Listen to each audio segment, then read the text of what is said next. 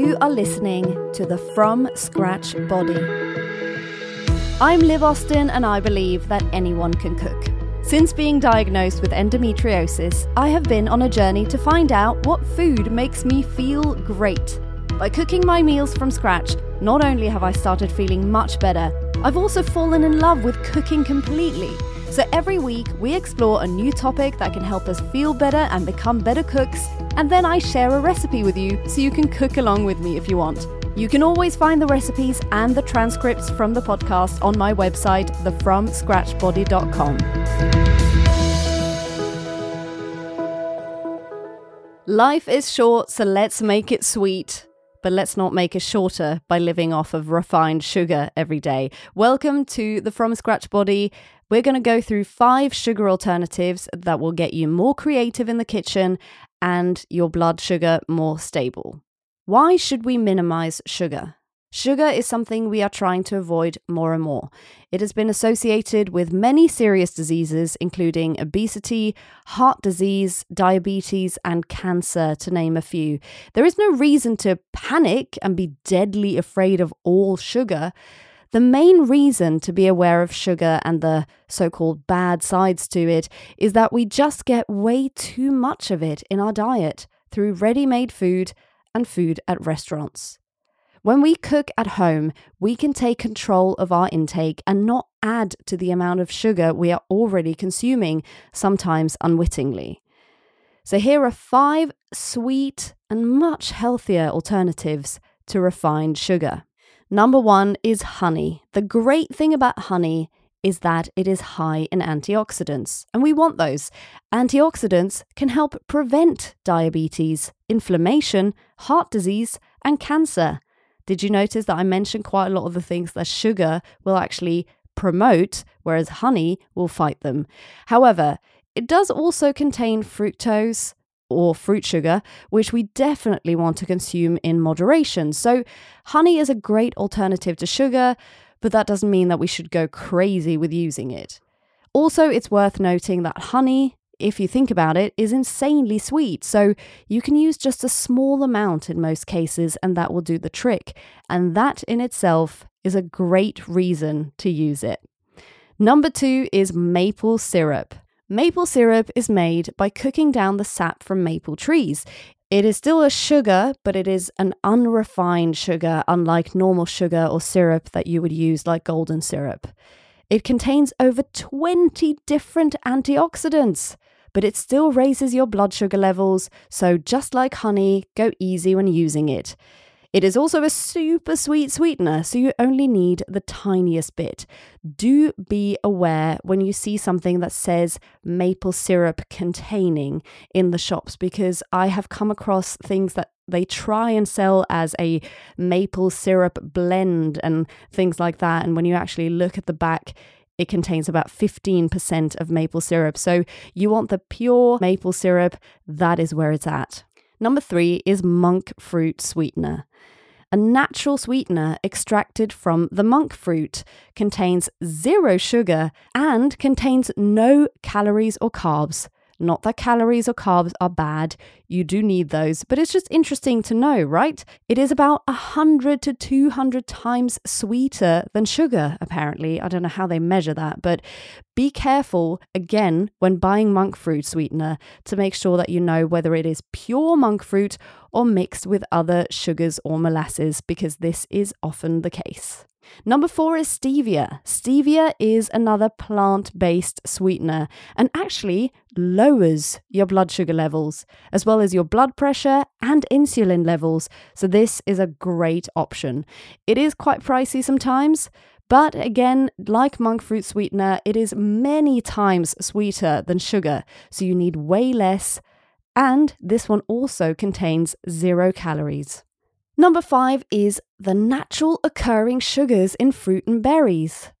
When you bake or cook with fruits or berries, I would really recommend trusting that the naturally occurring sugars are more than enough to sweeten what you're making. And the flavours are often much more exciting than just sweet, sweet sugar. Remember, I talked about this with my blackberry jam recipe.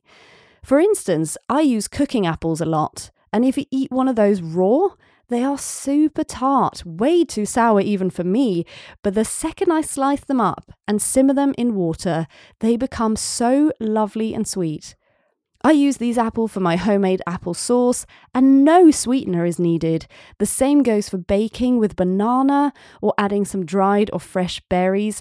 They are naturally so sweet, and that sweetness is released through cooking. So give some of your recipes that contain fruit or berries a go without adding much or any other sweetener, and you might find that the lovely natural flavors get a chance to come out more too. I would, in general, encourage you to embrace other flavors than just the sweet sugar taste when making something indulgent. For example, I have hot cocoa with just hot milk and cocoa powder, no sweetener of any kind. When milk is heated, we perceive it as sweeter. So there is plenty of sweetness there. And also, that lovely bitterness of cocoa is actually awesome if you aren't too concerned with trying to copy the taste of a store bought hot chocolate, which you will see when you read the ingredients is normally packed with sugar. Embrace nature's awesome flavors, and your body will get an easier ride too. Which sugar alternative is your favorite? Post on Instagram and tag me at the From Scratch Body and use the hashtag the From Scratch Body so I don't miss it. Now we're gonna make apple pancakes.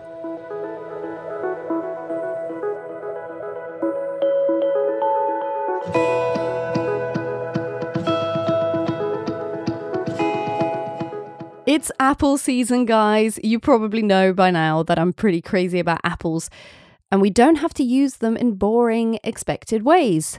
The lovely tartness of an apple mixed in with pancake batter, for example, spices up your autumnal breakfast. I'm sure you will love this one. This is apple pancakes for two people. You need one large apple, one egg, two tablespoons of neutrally flavored oil, a three quarter cup of buttermilk. So, this is about a pint glass. If you don't have buttermilk, you can make your own quick fake buttermilk by substituting uh, a pint glass of milk with some white vinegar, about two tablespoons, or some lemon juice, or you can use kefir as well. You need one cup of wholemeal flour, one tablespoon of baking powder, one tablespoon of cinnamon. That is where you get the autumnal, lovely flavour from, especially mixed with the apple. And optional, but I love this, one tablespoon of ground cardamom.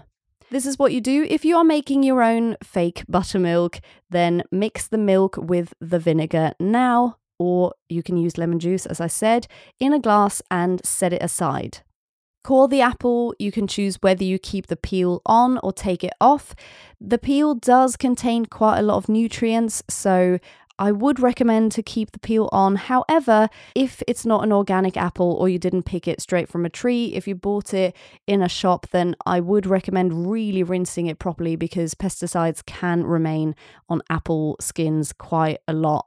Either way, after you have got rid of the core and the seeds of the apple, you grate the whole thing. In a bowl, mix the buttermilk, the egg, oil, flour, baking powder, and the spices you're using well together. Then, bit by bit, add in the grated apple and mix everything well. Heat up a frying pan and add a bit of oil or butter in the pan and make smallish pancakes, about the size of your hand is best, and flip when needed. Serve hot, recommended definitely, with whatever you want on the side, like some maple syrup, honey, or yogurt, or even more apple. A vegan option here, you can definitely use a milk substitute. It doesn't have to be cow's milk. You can also choose one of my egg free binders. So, listen to that old episode to find out what you can use instead of egg and leave that out. For more sweetness, as you probably noticed, I didn't add any sugar or even any maple syrup into the mix itself. You can add some in if you want to sweeten it up, especially if you're using a really tart apple. But remember that sweetness can be added after as well as a topping. Did you make the apple pancakes? How did they turn out? Share on Instagram and tag the From Scratch Body so I don't miss it, and I will see you next week.